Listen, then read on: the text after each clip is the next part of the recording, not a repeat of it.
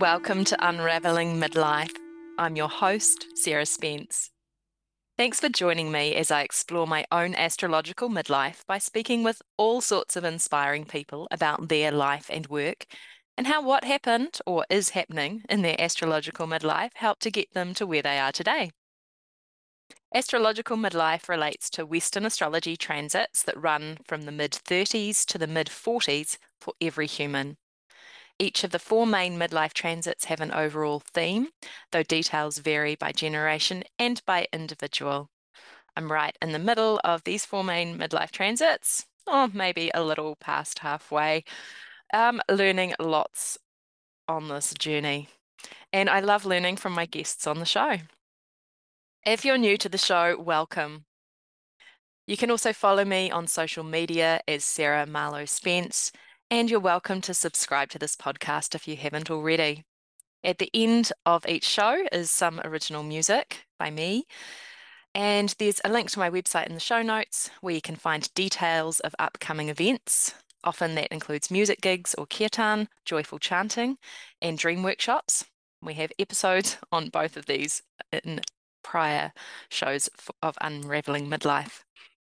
There are a couple of dream workshops coming up. Shamanic Dream Journey One Day Workshop on 13th of August with Georgia Maestri in New Zealand's Bay of Plenty. And on the last weekend of August, there is an online dream workshop that should suit Australasian and American time zones as well as New Zealand. I'm also excited personally about heading to a retreat in a couple of weeks. It's called The Great Create, and it's at the Tauhara Centre, which is in the middle of New Zealand's North Island. And it's a longer version of the retreat where the concept of this show was born. So perhaps I'll be able to announce more creations at some stage in the future. Now, my guest today bucks the trend of this podcast so far. It's someone with a deep voice for the first time. Isaac Oron is perfect for this Leo new moon release because he's a guy that emanates the heart. Isaac is one of the founders and organisers of Earthbeat Festival and Autumn Equinox 5-day gathering here in Aotearoa, when pandemics permit, and various other community events that he hugely plays down in this interview. He's someone who truly brings community together. His podcast, We Are One, is available on YouTube, and the website is in the show notes. Yeah, so hey, Isaac, welcome to Unravelling Midlife. You do take the accolades as the first man that I've interviewed on the podcast, nearly a year and a half in. I feel privileged to be the first man. Lots of heavy weight on me now. Well, you don't need to speak for all men, you know. Definitely not endeavoring to do so as well. Yeah. So tell us a bit about you. What do you do? What makes you tick? What gets you going in the world? Shall I start with refer me as the gender he, she, it, they, or stuff like that? Because totally up to you. Okay, you mentioned a man, but these days it seems to be really hard to actually figure it out. What does that even mean? It's true. I'm still figuring it out, as you can see. You mentioned it, and yeah. Yeah. And now that you said as well at the beginning that in midlife, you reminded me, am I midlife or past it already? Who knows, you know? Well, I think that's probably a good point to say that I think a lot of people take midlife as that when the kids have left home kind of stage of life. And so for us these days, that tends to be people in their 50s. But astrological midlife has always been defined by certain planets and the angles they make to where they were when you were born. And so for us, that is around about like late 30s to early 40s. So, I'm in the late 30s, early 40s. I'm keen. Yeah, so I looked up your dates, and you finished those four transits late last April. So just over a year ago. Okay, that's nice to know. I wasn't aware of those transits. Yeah. Sorry, and what was your question again, or what's your tell us about you. All right. Yeah. What shall I tell about me? I am happily living in New Zealand at the moment, something that I was always in two minds about it. I've been in New Zealand for 20 years. I am actively doing different things. Some of them are male related, some less male related, more community related. And I've always been around activation of different communities, even though at the beginning of my journey in New Zealand and elsewhere, I was sometimes a teacher, reflecting upon that, like a high school teacher, a food technology in New Zealand for some time, and in the food industry, for a decade. But always kind of felt that I wish to be really plugging into communities and seeing what else is there for us. Because as a child growing in Israel, I've always asked questions, especially about the biblical stories as the relationship with the God at the time. And I was always eager to understand some of the stories and some of the decisions that God made. And I was having conversation with my grandfather and my father about it. And then my grandpa passed away, and I had really strong relationship with him. My name is Isaac, which in Hebrew means Itzhak, which means laughter. So the son of Abraham in the Bible was named Isaac or Itzhak because if people remember that story where God asked Abraham to prove his loyalty to God by sacrificing his only son. And then Abraham was just about to do so. And then God said, hold on your knife. Now, I just tested you.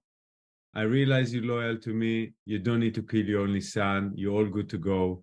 So Abraham named his son Isaac for the laughter and joy that it brought him, not to needing to sacrifice him. So that's, there you go. That's the meaning of the name in Hebrew, or any name that you hear Isaac, that's the reference for it.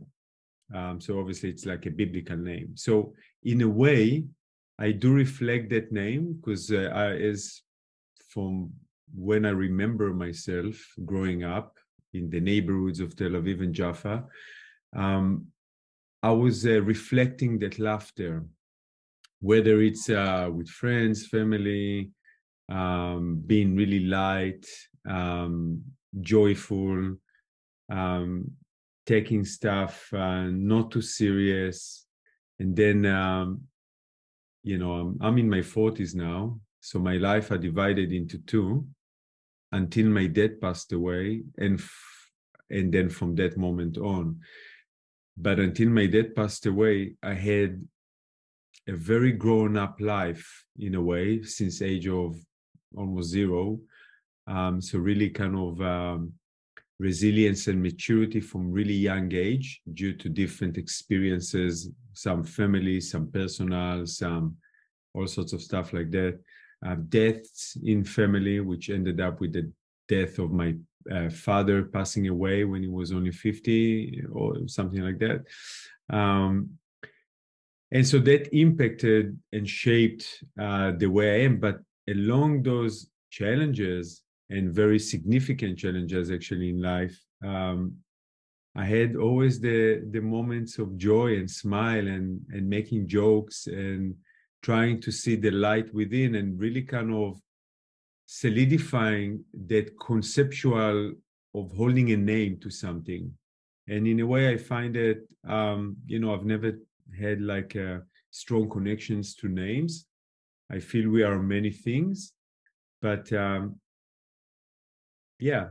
call myself Isaac, laughter, joy, it seems kind of okay to me. And then the second stage since then, I was in the exploration mode and the opening. And funnily enough, on my dad's graveyard on the stone, I ended up asking to have a line from a beautiful poem by an Israeli poet. And it says in Hebrew, Nishmat avi be'amud tichon, veholech kola ad k'tzei ha'olam.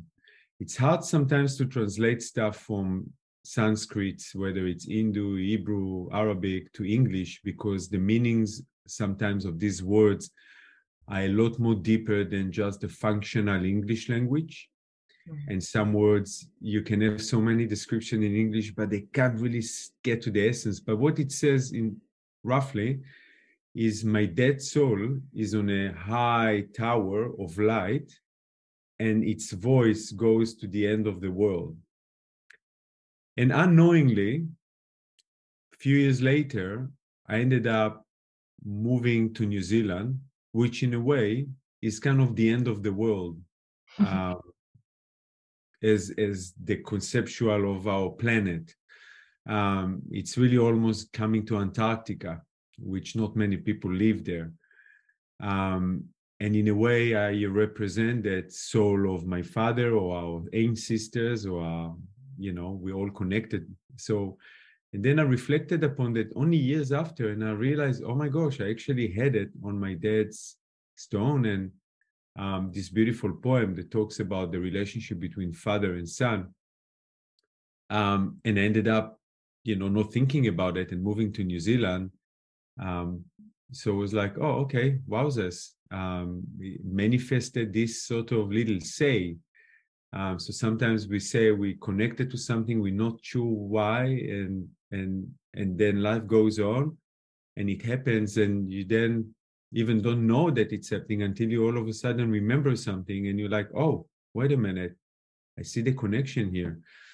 And yeah, my life from that moment was quite blooming in so many ways. I had possible first experiences of psychedelic in my life in my early 20s, which influenced and helped opening pathways that possibly were always there, but just helping tapping into those pathways to rediscover the beauty in our existence, in the world, in the relationship between one to Papatūānuku, to Mother Nature, and then obviously between humans and the relationship that is so intricate and so volatile, but yet so deep and meaningful as well at the same time. I'm kind of currently busy with lots of community projects, and I like what you sent me about different timelines of these transits of the planets, something like that from the last maybe decade or so, or more than a decade, from 2003 and 5.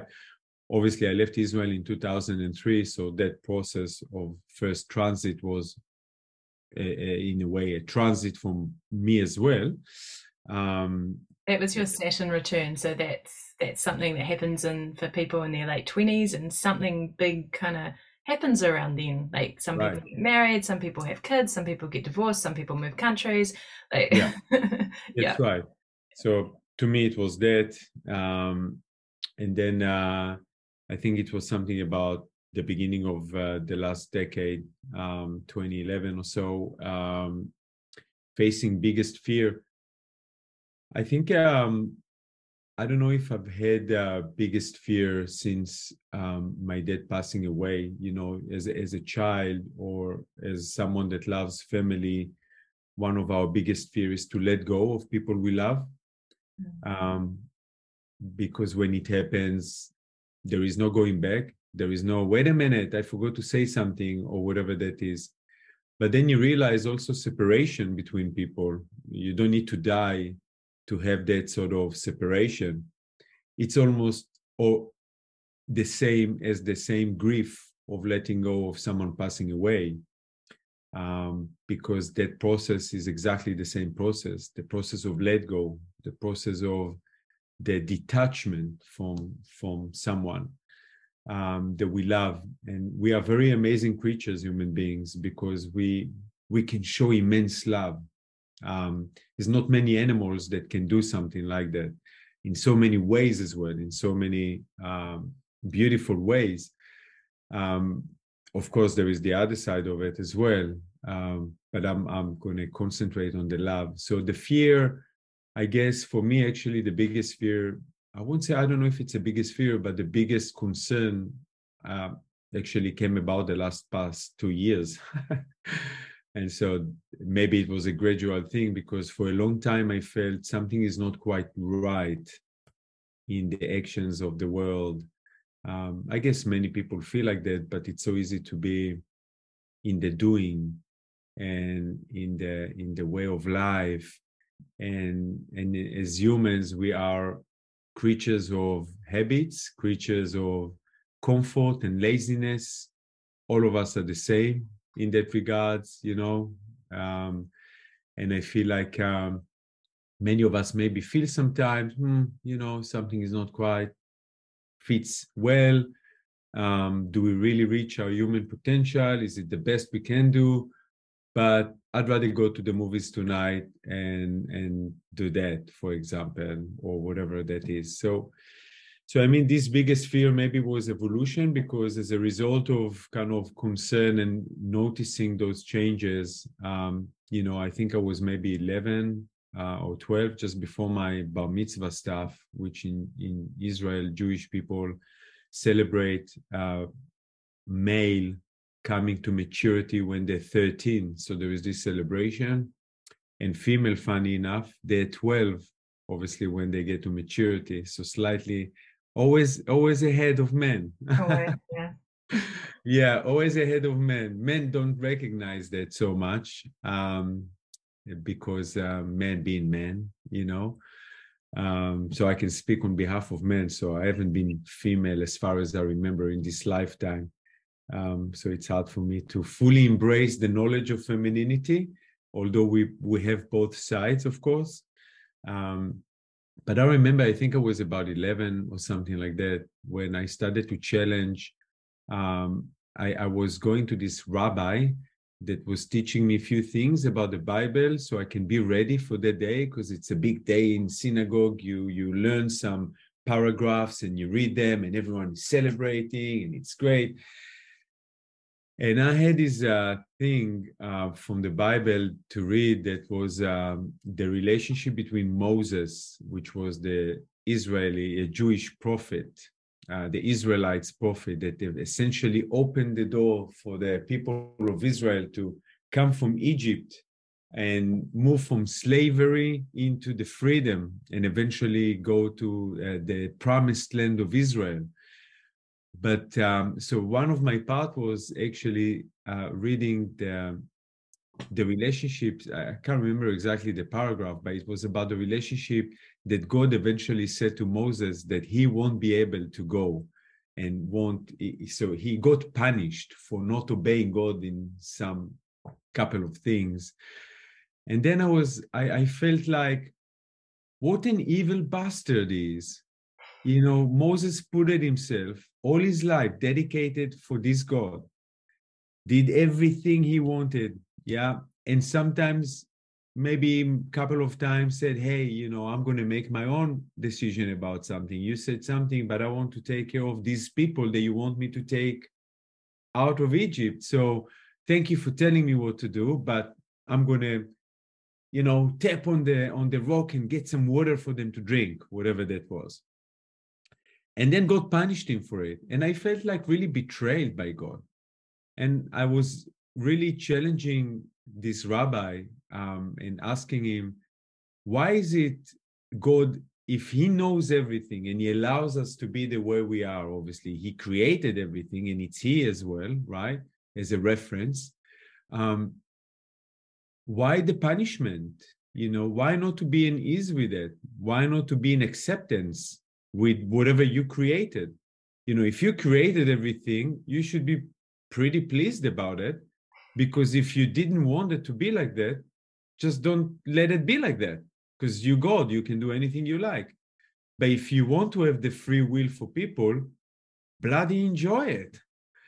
And I had really awesome discussions with this rabbi that eventually said, look, this God, although in reference they say he, because most of these books were written by men, not female. Yeah, they've been able to write. That's right. Yeah, exactly. And mostly this entity, it's you. It's what's in you. You are part of it. The truth comes out. Yes, the truth comes out. Exactly right. So, and from that process, I started to question many things around the world, many systems in which we took so much for granted. So, like, for example, I was always opposing the financial system the way it is. I was like, wait a minute, is it like, when I grew up, I thought it's like coming from the gods, you know, we brought into it. Surely God did the same thing as anything else, just laid everything. There was the apple tree and the money tree. And you realize, wait a minute, it's all beautiful creation of our imagination, everything. And due to that, because we give value to that, it becomes our reality. In fact, there is no difference between believing in God and believing that money buys you something. It's only the value that we give to it becomes that sort of reality to it. And from questioning all of these things, eventually in New Zealand, I was working in the food industry, and I was bothered by that because I remember many times I used to develop products for different companies, Middle Eastern, some dairy companies. And I wasn't big on consumerism so much.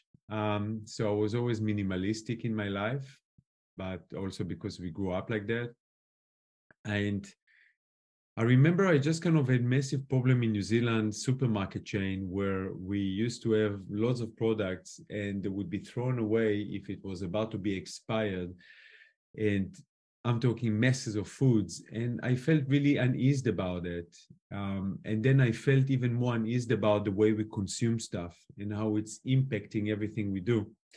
And of course, you're starting to be open up. You know, I watched Zeitgeist when I was in 1999 or 2000 or whenever it came out. And that movie was super brilliant because it took different parts talking about the current financial system, which then at that moment I was like, there you go. It makes sense. That's exactly what I felt all the time. And it did mean that this is what it is. And then it showed a project called the Venus Project, which is an incredible project by an incredible man and his wife at the time, really visionary to create an alternative ways of living. And so I've always had this kind of tendency to be, I don't want to call it rebel, because rebel seems to be something that is, you know, trying to not be in the same stream of everything else, but a questionable, I would say, questioning the narrative as it's been told to us. Maybe a rebel, it's a good one as well, why not? And I feel like at the beginning of the last century, which is 2011 or so, maybe that started to unfold for me to shift from this paradigm and leave all these jobs that I'm doing.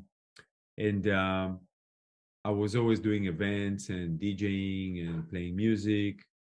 And I felt events and places like that are really good spaces for people to be connected, to let go of fear and concerns and worries, because when people have a joyous moment, and it can unfold in many ways, it doesn't have to be in an event, or you can have a beautiful meal with your friend, and in that moment you're really there, you're really present, you have the sense of taste, and you're like, oh shit, this food is incredible, and you have beautiful conversation. So food is a great connection as well. And I met a friend of mine, a beautiful sister of mine called Tamar, I think in 2012. And it was big back then in 2012. It was from 2010 or something like that. There was this build up for 2012, the end of the world. The end of the Mayan calendar. The end of the Mayan calendar, which actually what they said, there was a big shift. And there was a big shift of consciousness, and many things. But obviously, as humans like to also do is to make something, to make it a product. So there was books, there were movies, 2012, which was a big disaster for the end of the world. And then there was lots of talks and lots of prophets. and everyone jumps on the bandwagon of the end of the world. I went to a really good yoga event, like seriously, on the 21st of December, and it was great. It was in Auckland at a yacht club, and heaps of people, and we were all kind of celebrating together, and then we looked around and go, is anything going to happen? Yeah, and why on December? Like, the Mayan calendar wasn't quite on that day as well, you know what I mean? Oh, that's true, because their New Year's like, so I mean, July. Like, exactly. So I mean, like, even our reference to that is a bit kind of going by Gregorian calendar, but I don't know, even currently there is so many calendars, the Jewish, the Muslim, the Chinese, the Hindu, the Christian, the Gregorian. And then we were waiting for it at the end of December, as if the Mayan actually had a reference to that. But anyway, so I met Tamar, and I shared with Tamar that I really want to leave all my jobs that I'm doing and start doing more events that can make an impact in our communities and really open people's mind and hearts. And yeah, and later on, a few years later, I activated it with few brothers and sisters of mine at the time. And we created a journey called Earthbeat Festival, which essentially now is acting as an umbrella or as a container for many initiatives to take place rather than just a festival.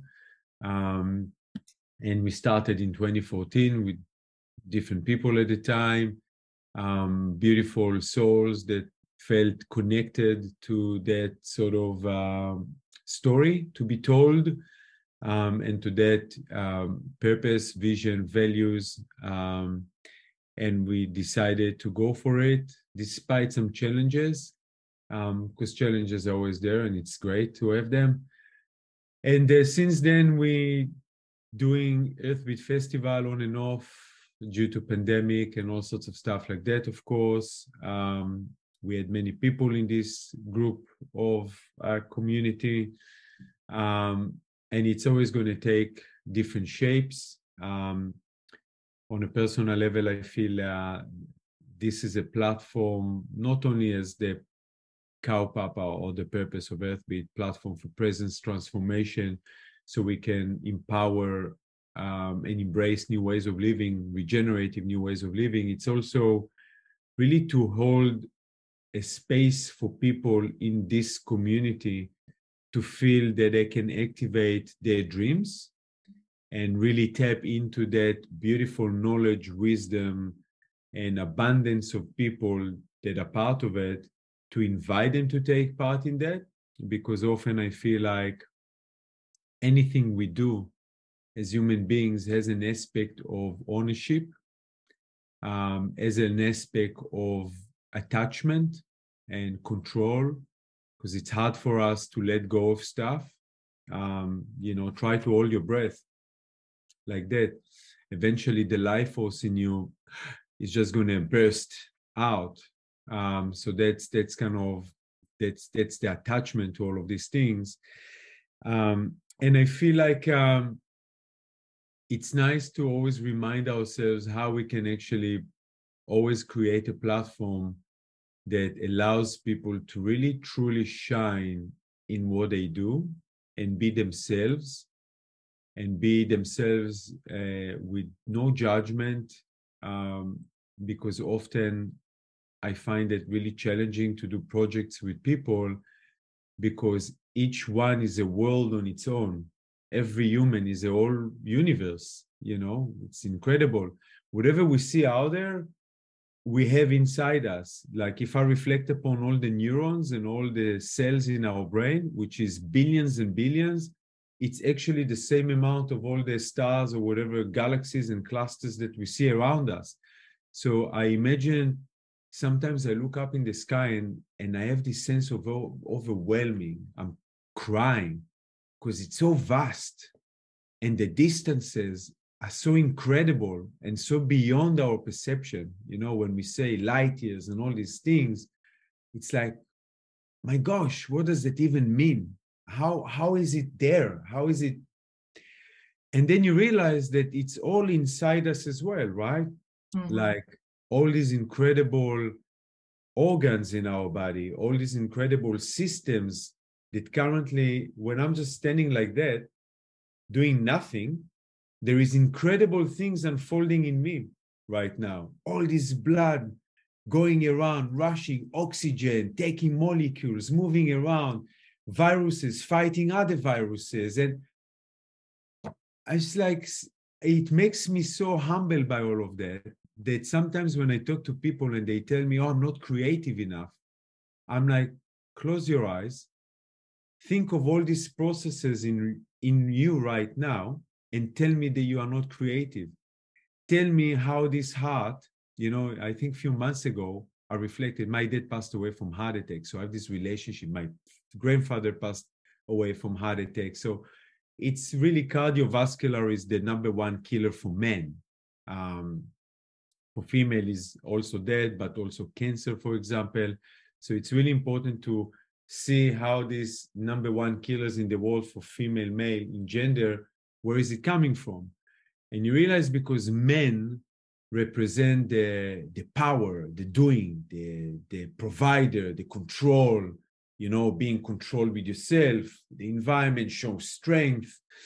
Hence why men are really stressed a lot of times. Men suffer from the most anxiety and mental depression more than female, because female hold different traits. Female hold nurture, care, compassion. Female hold the motherhood. You know, you beautiful female bring life to this world through you. So female act differently with stress. Well, and I think it's more socially acceptable for females to talk about their feelings, especially to each other. Exactly. It happens a lot, but for men, not so much. For men, it's not so much. And then we contained its stress in ourselves, in our body, then eventually it explodes and men get heart attack or cardiovascular, sort of all sorts of conditions. And that's what happens for men a lot of times. So I had this relationship with heart, and about a few months ago, I reflected, my gosh, my heart, I'm 46 now, hasn't stopped for a second. And if it did, I would be dead. And I mean, like, what an incredible thing. I wonder how many times it went. So I kind of did a little calculation, and it was 1,400,000,055 roughly, to my age, on average use. And then I was thinking, oh my gosh, what an incredible thing. It just goes like that, billions, hundreds of millions of times, does its thing. And I really wanted to feel gratitude for it and acknowledge the incredible organ that is also a brain on its own, because it has feelings. And, you know, when we say heart space, you know, the mind is an incredible thing, because the mind allows us to imagine, to dream. But the mind is also a deception little organ, because it also sometimes, you know, it's this sometimes these people that sometimes says, hey, do this, and the other one, no. But when we really feel the heart space is these feelings that come from here, is this warmth. It's this sense of connection. It's sense of present, because when you listen to it, it's beats, it's kind of beating. It brings you really to be present with it, to really acknowledge life for what it is, for its simplicity. Because one day when it stops, and it will happen to all of us, fortunately, it just finishes this cycle. And it's incredible to actually notice that. So I really wanted to honor my organ at the time. So I said, I wrote this poem on my fake book page, and it was about the heart. And it was this kind of how much I love you. You've been so, I can't remember the exact words for it, but you've been with me for a long time. You haven't failed me. You're always there for me, even if I'm not so much connected to you. And eventually, thank you, my heart. You have been my best mate, and you've been with me for 1 billion. And I just put it over there. And it made me cry, because I felt, oh my gosh, you're so amazing. I kind of gave it a virtual hug in me. So, I mean, I really feel like the project that we're doing now, especially with communities in times that require from us to really step up beyond our imaginary ego and control and power and my ways and these ways, and really embrace community in a sense that everyone is different, everyone can bring something incredible, let it be. And don't try to control every aspect of everything that we do together, because if you do, it's just going to prevent from us to reach the ultimate wisdom and knowledge and whatever the potential it is that we can create together by holding that space for each other and allowing that to unfold for one another and see how we can actually take it, because we're now in times that require from us to really adopt new ways. And if we're going to be busy fighting what does that look like, there is another power, another stream of knowledge and wisdom as well that tries to create different things that are not so much aligned with my values, for example, or my human potential perception. And it's also fine to acknowledge that there is other sides in the world that want more control, that want more power and more streamline human behavior with not so much freedom of thoughts, freedom of expression, and even to the degree that our biological existence is going to be controlled by some level of artificial intelligence and a technology. And if you think I'm a conspiracy theorist or anything like that, just check some involvement of different companies like Google, Facebook, and all of these guys, and check out what's happening with artificial intelligence, which is, to me, and many people actually, from Elon Musk to Yuval Harari or other people, that saying that this is really the catalyst of human existence as we know it until now, when we develop something that is by far is going to be outsmart any human that we know. So what are the possibilities for something like this? We don't know.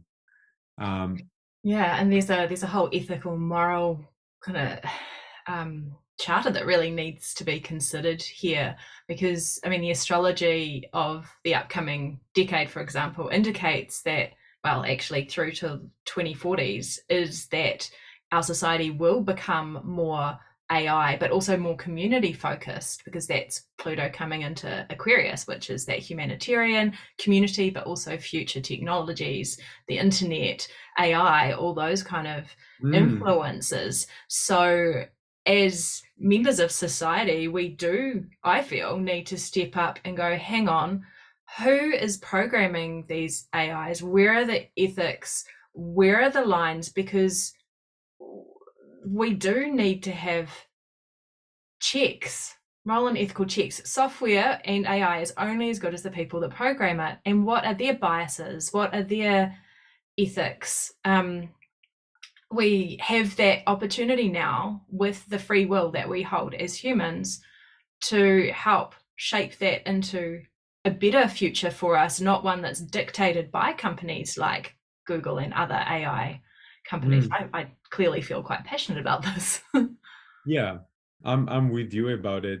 And it's also really hard to be in a space where no one is asking for you or I or Earthbeat or I don't know, even New Zealand government or whatever that is, what this program is going to look like, and how what are these moral ethics that we can all agree upon, because in an ever-evolving world of today, it becoming more and more clear that there are more powers that control different things, and it's always been like that. It's nothing new. It's just a lot more open now. Well, and we have that Pluto coming to just before it gets into Aquarius, and in those late degrees of Capricorn, which rules traditional government structures, that crumbles at this time. I mean, we're at that same point as when the Americans signed the Declaration of Independence. like that was the similar kind of time structure. So when the old kind of falls away and the new comes in, so it's exciting times to be alive. It is exciting times to be alive, but you know, it's also, as much as it's exciting, it requires from us to really move on from our habits of competition, of control, of just allow things. You know, if we like each other for our basic human values. And I feel like one of the things that we've been removed, many of us as humans, as being animals as well on this planet, is the intuition. And many of us have been easily colonized in our brains to the degree that we no longer feel into stuff. I remember even putting few comments on my LinkedIn or few things, then few people would tell me, oh, you trust your intuition and I'll trust science, for example. And it made me wonder, what does that mean to someone to think that they trust science, as if science is this entity and he sits over there really wise, and you come to science, hey, science, how you doing, mate? And science sits over there and you ask science, and science is like God. Right? And science says, yes, the earth is the center. And science says, yes.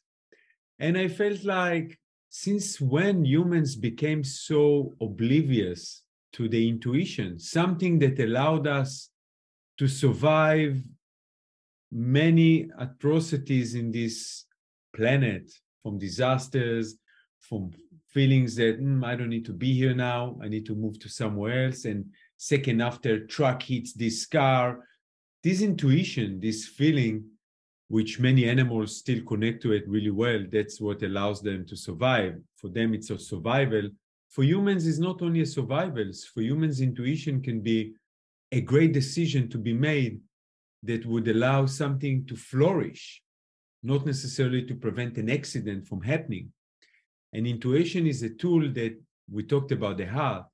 Intuition is not so much the brain.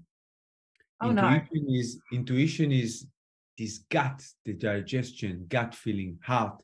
It's For some, this is where I would refer you to the episode I did on human design, where we talked about different people who have different ways of, so for half the population, it is looking into the gut.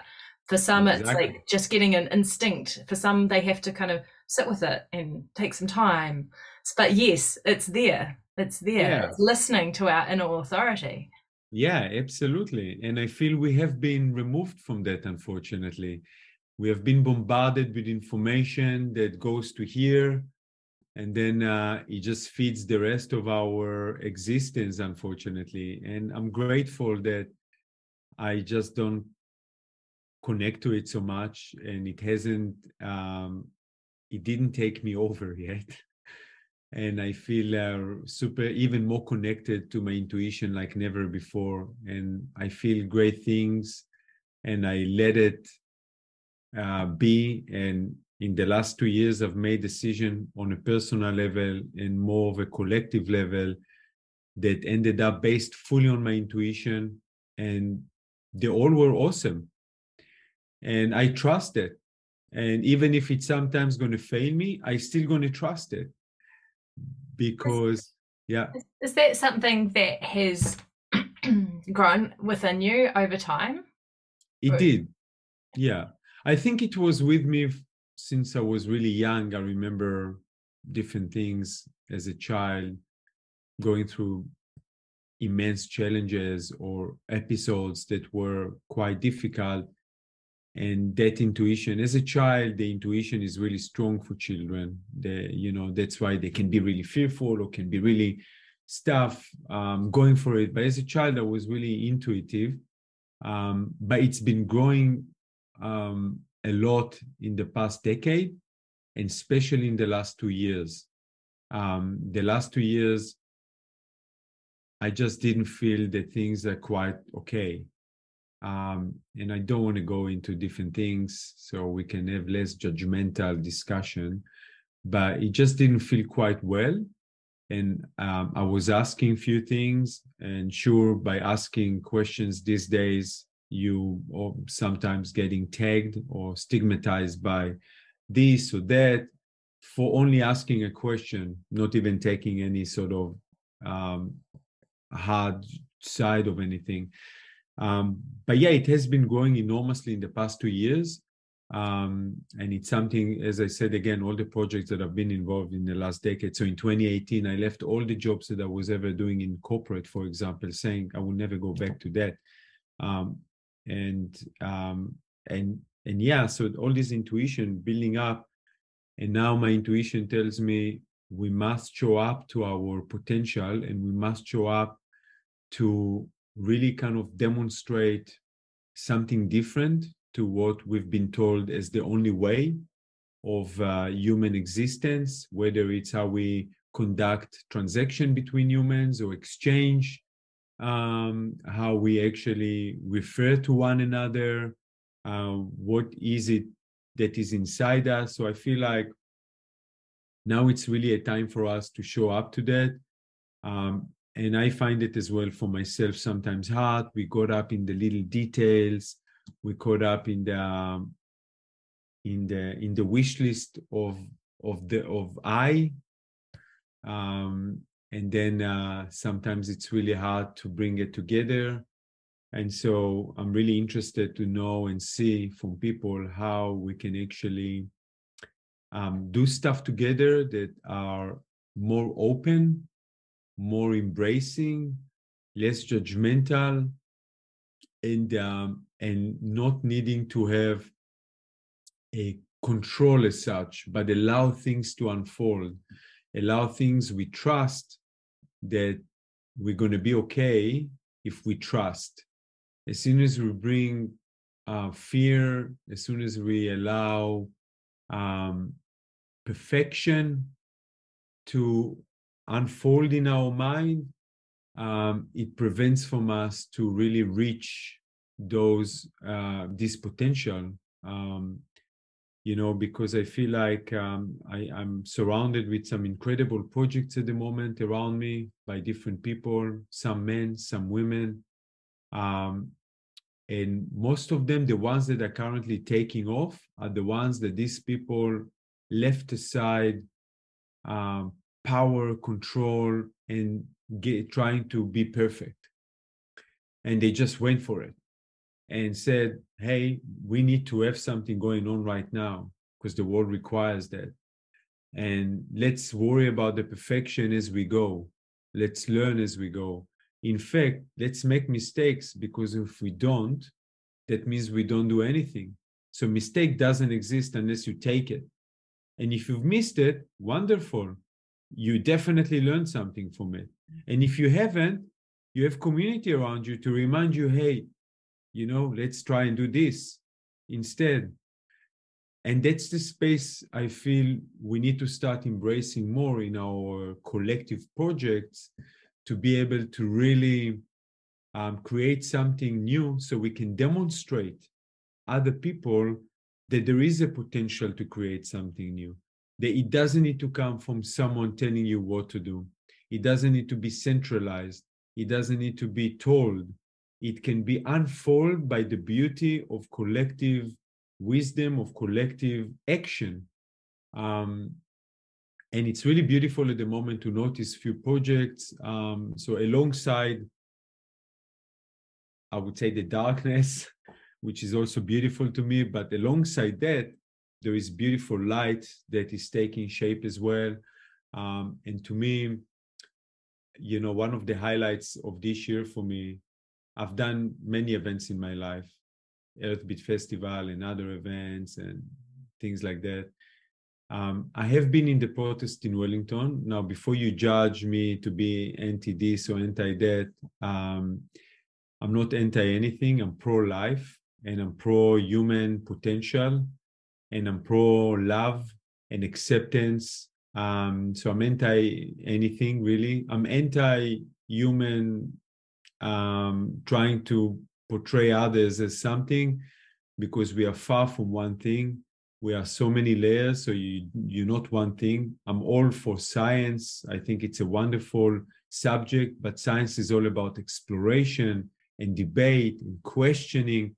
If you aren't able to question it, it becomes religion.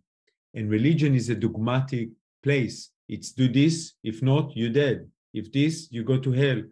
And science became like that. But anyway, one of the biggest moments in my life this year and for a long time was the protest in Wellington. The reason I went there is because, unfortunately, that congregation down in Wellington was portrayed by the media and the government as white supremacist, Nazi, what are the words that have been used? I can't remember, but something like that. So I was really kind of eager to see it for myself. As someone from Israel, I've always wanted to speak to Nazis and really find out why they are Nazis. You know, I was fascinated. I studied history all my life because I was really interested to understand how Germany became Nazi. How is it that the whole nation almost ended up just allowing things to unfold in such way, knowing what's going on, hearing this hatred from whomever the leaders or the time were. And I was fascinated to speak to people because, to me, I've always wanted to speak to people. Whether it's in Israel, I would go to Arab villages that I know they dislike Jewish people and Israelis, and I would speak to them. What is the bridges that we have together? You know, so I went down to Wellington. Obviously, I didn't find those people so much. So unfortunately for me, I wasn't able to have conversation with Nazis or many white supremacists, although they might have been there. You didn't find them? You didn't find any? Not so much. I didn't. I saw some people that were a bit, you know, I don't even like to say right wing or left wing, because to me, they're all the same. They're all full of shit, to be frankly honest. All these colors are exactly the same. All of it is the same. And so it comes down to really two kinds of people on this planet. Very simple. There is assholes and there is great people. The difference between the two, the great people, sometimes assholes as well, but they recognize that. They don't shy to be told that you haven't done that well at this time, and they want to be better. The assholes on the other end, they know they're assholes and they don't give a shit. So those two kinds of people exist everywhere I visited around the world, regardless of what imaginary culture they put on, imaginary religion they put on, financial status.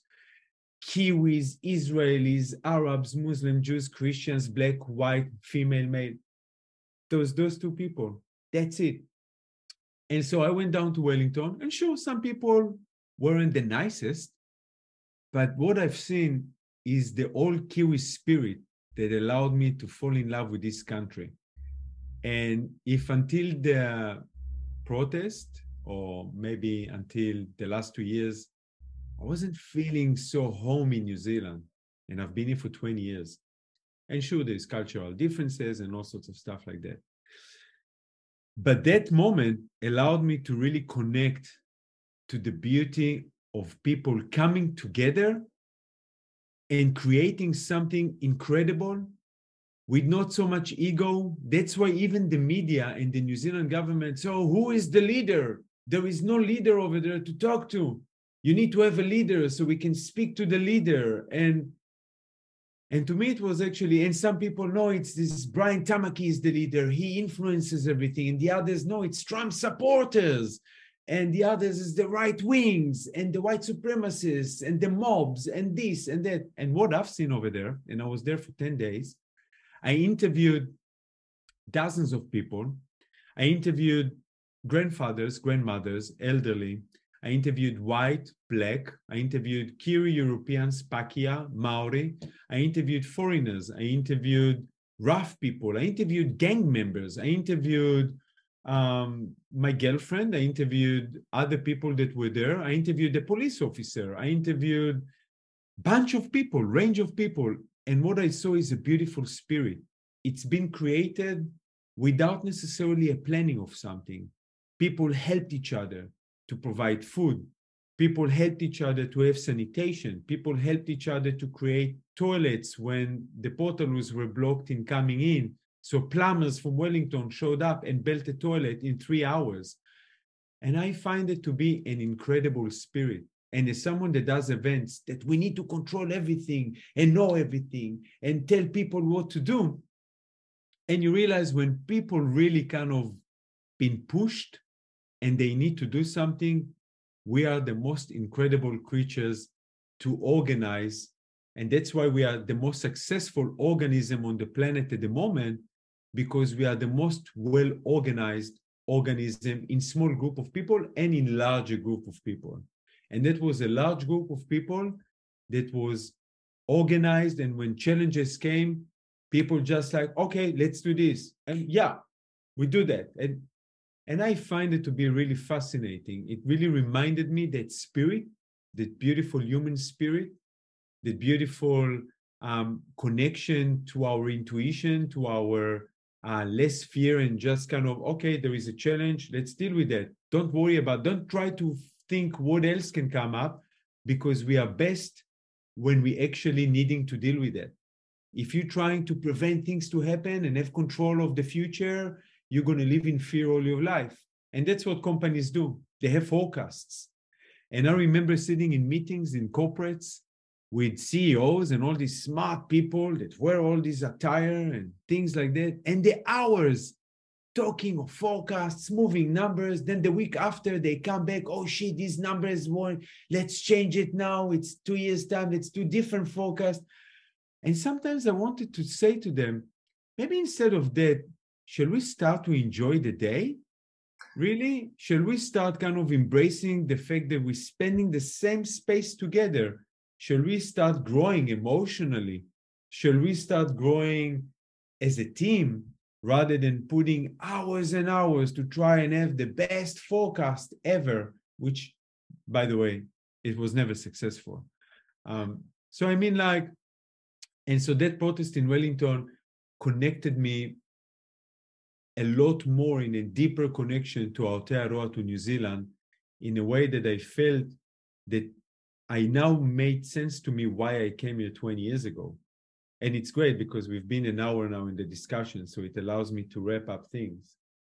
So it allowed me to reflect upon why I came here. So if all these 18 years or 20 years to build up to it, I was like, oh, you know, yes, I feel more connected to other places. And New Zealand is possibly one of the only places around the world that can lead new ways of living by example, that can actually demonstrate something else, because I visited maybe 30 countries. I'm coming from places that there is so many layers of toxicity and worries and fear and concerns and ways of living that it's hard for people to really be embracive and say, yeah, let's do something different. And I feel New Zealand is definitely one of the only few that has that abundance of land, capacity, not many people, resources that almost unlimited to some degree, water, shelter, food, fertile grounds. And I'm really feeling passionate about it now. And now I feel it. I feel that this is going to be a home for the new world as we want to see it unfolding. So I'm no longer going to go to protests against any government because it's a waste of time. We're now going to be in a process of actually creating alternative to everything that we've been wanting to, and spend the energy in that creative energy rather than needing to tell to someone, you're not good anymore. But yeah, we're always going to be ready, both emotionally, physically, if things unfolding in a way that unfolded in history, in the past, in not such a great way. But we will be busy right now in creating something amazing rather than needing to fight something of the old paradigm. So the way we're going to basically take over is by showing the path, demonstrating something new. And so how what are your projects that are doing that you want to share with listeners? One of the, for me, the two biggest things is, one of them is to bring basic needs for everyone, because once we have basic needs met for people, then we can step up. You know, it's in psychology, you learn the Maslow pyramid, for example, which allows people, first of all, to have the basic needs, food, water, shelter, social interaction, love, connection, contact. Yeah. So if we can provide that to people and remove that, 99.9% of the world population suffers from that, whether it's needing to fight for the dollar, especially nowadays, we see how everything is so incredibly expensive to live. In New Zealand is one of the most expensive countries in the world to be at the moment, whether it's housing. No one almost can afford to get a house these days, some ridiculous prices. So for me, one of the projects I'm involved now is to actually, one is a community land, where we're going to try and get a space with really shared values and simple values and shared purpose that is really easy to adopt and really feel into each other, to see that we actually coming with that rather than I'm coming to make some money now and buy something that in 3 years I'm going to sell it and create millions in my bank. Because one of the books I really liked reading in the last 2 years called The Great Reset, by Klaus Schwab, is the World Economic Forum CEO, leader, whatever. And one of the taglines of the book is, by 2030, you will own nothing and you're going to be happy. In fact, after reading the book, I emailed Klaus Schwab asking him if he will change that to we will own nothing and we will be happy. I might consider that. But since, and I asked him, where are you in that? You will own nothing and you'll be happy. Obviously, I haven't got any reply to that, but I mean, like, so noticing on these things and realizing where some streams on this planet wanting to take us to, I'm going to be involved in projects such as community land, creating food forests to be fully self-sustainable, and creating some level, or not some level, creating a new economic system that is going to be parallel to the current one as we know it, banking, dollars, whatever, that would allow us to actually step up and step out from that, and would allow us to interconnect all these communities, because currently there is many initiatives of community land in New Zealand. They really are. They are popping up everywhere. And I feel now we're not only in the process of needing to create reliance of our foods, our water, our shelter, but we also need to connect. And so, you know, one community can be amazing in growing different things and the other one doing this. And we have here some skilled people that we can share. So I see that all these communities to be like, we pop over from one to another. And like, I don't know, I'll give an example. I visited an amazing community or land in Kerikeri. Kerikeri up north in New Zealand, Bay of Islands, is really well known for the citrus that grows really well on this land. The Bay of Plenty is really well known for avocados and kiwis and apples, just as an example. So every land can be fertile in different ways, and we can connect and share these resources, and we can have different form of exchange, whether it's going to be a virtual currency that is absolutely detached and decentralized, even from the current Bitcoin mentality, which is the same, uses beautiful technology, but also adopts the same principles of the current economic system. Mm-hmm. So we want something completely different. We want to have universal basic income that doesn't come from government anymore, because we saw what happens when it comes from government, like Justin Trudeau in Canada, didn't like a very peaceful protest of truckers and blocked their accounts.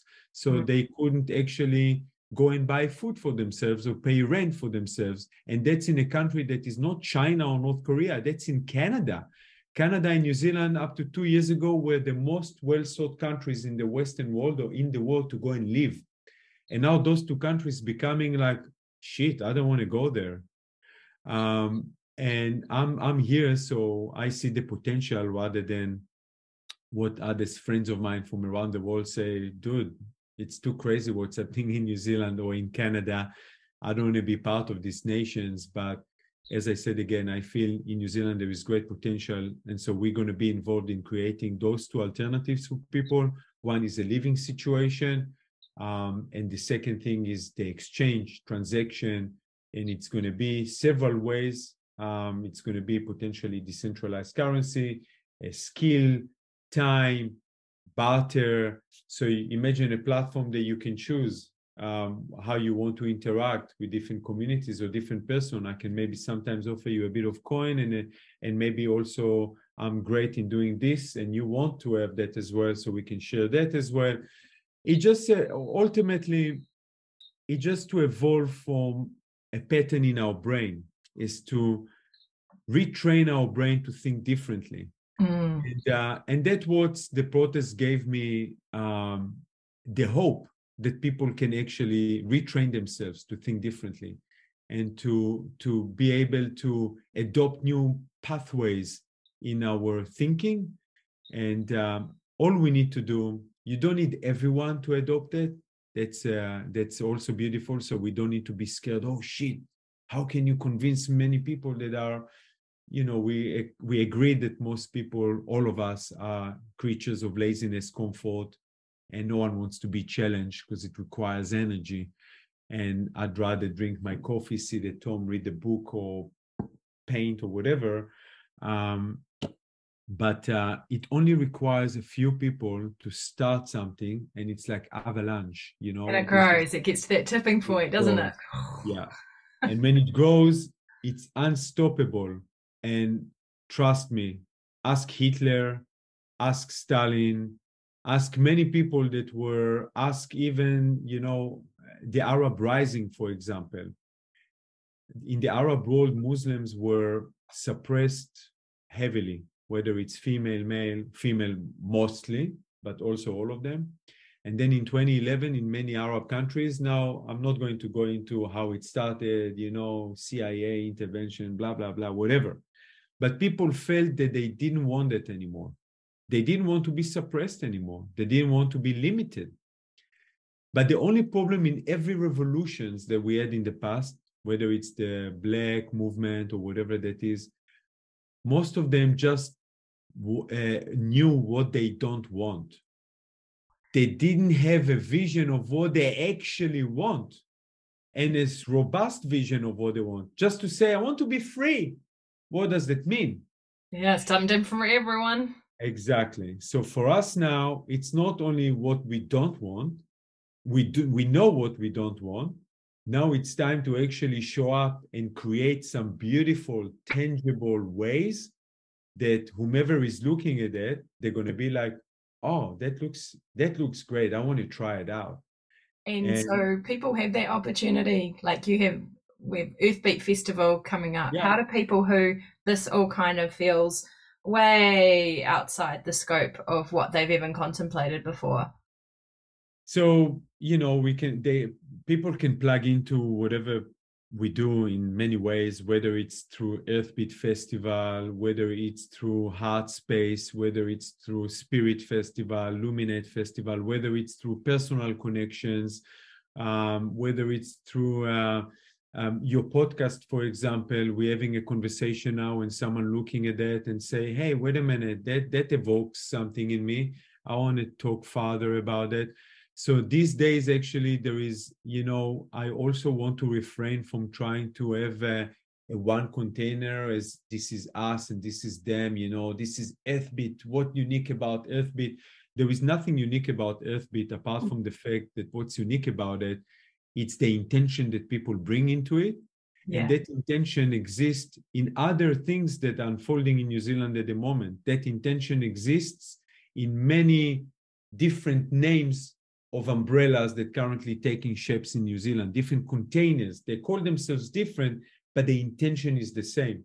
So for me, I want to recognize the similarity and assimilate and beautifully weave it together so we can really invite people. So there is many ways in which people can be involved in that, whether it's the Earthbeat container, whether it's through podcasts that they hear, whether it's to come to that community gatherings that we're doing. I did a few days ago, just a, you know, small dinner potluck / intention share with few people that interested in community land. And I normally put it out there through Facebook or through different channels. I'm also doing a podcast called WOW, We Are One. And I truly believe that we are one. Even if you dislike each other, you're still one on this planet, living on the same area, using the same resources, the same needs. So WOW Podcast is also a good platform for people to plug into, get some different source of information, and then have discussions about it. And really, if you're interested, I feel the intuition will take you to whatever that is that you need to be. So be connected to that. Listen to your heart. Listen to it. Do meditation. Do exercise. Feel into it. Good food allows us to be in that space, and then you'll find it. You know, like I ended up coming to New Zealand somehow, and it now makes sense to me why I'm here. So you said it's exciting to be alive. I am excited to be alive because some of us are pioneering something new, and the rest of us are going to become pioneers as well, because they're going to adopt that and they're going to shape it in different ways as well, because that's the beauty about humans coming together. There is a start seed, and then when it grows, it takes different shapes. It takes different fruits are growing on different branches, and I'm excited about it. So if people want to plug in, unlimited ways to do that. Thanks so much, Isaac. If people want to find you, what's the best way? You've got the WOW We Are One podcast. Yeah, Earthbeat Community, WOW Podcast, my Facebook page, Isaac, Issacoron, last name, Oron. Email address is isaac@earthbeatfestival.com. Phone number is also actually on my website and stuff like that. So there is ways in which people can reach out. And what's your website? The website is WOW, We Are One Podcast Experience. And the Facebook page is easy because everyone is on Facebook. Lots of people. Lots of people. That's true. Not everyone, I guess. But I'm going to be removed from there soon because I feel that it's not the quiet platform that I wish to be part of. But currently it allows me to connect easily with many people. And all my contact information are actually there, including whatever you want to reach out, whether it's a phone conversation or email or a message or a video call or whatever. So easy to reach out. Great. Well, thanks, Isaac. And let's keep moving forward with heart. Yeah, with heart. Lots of love. Thank you for the time. I really appreciate it.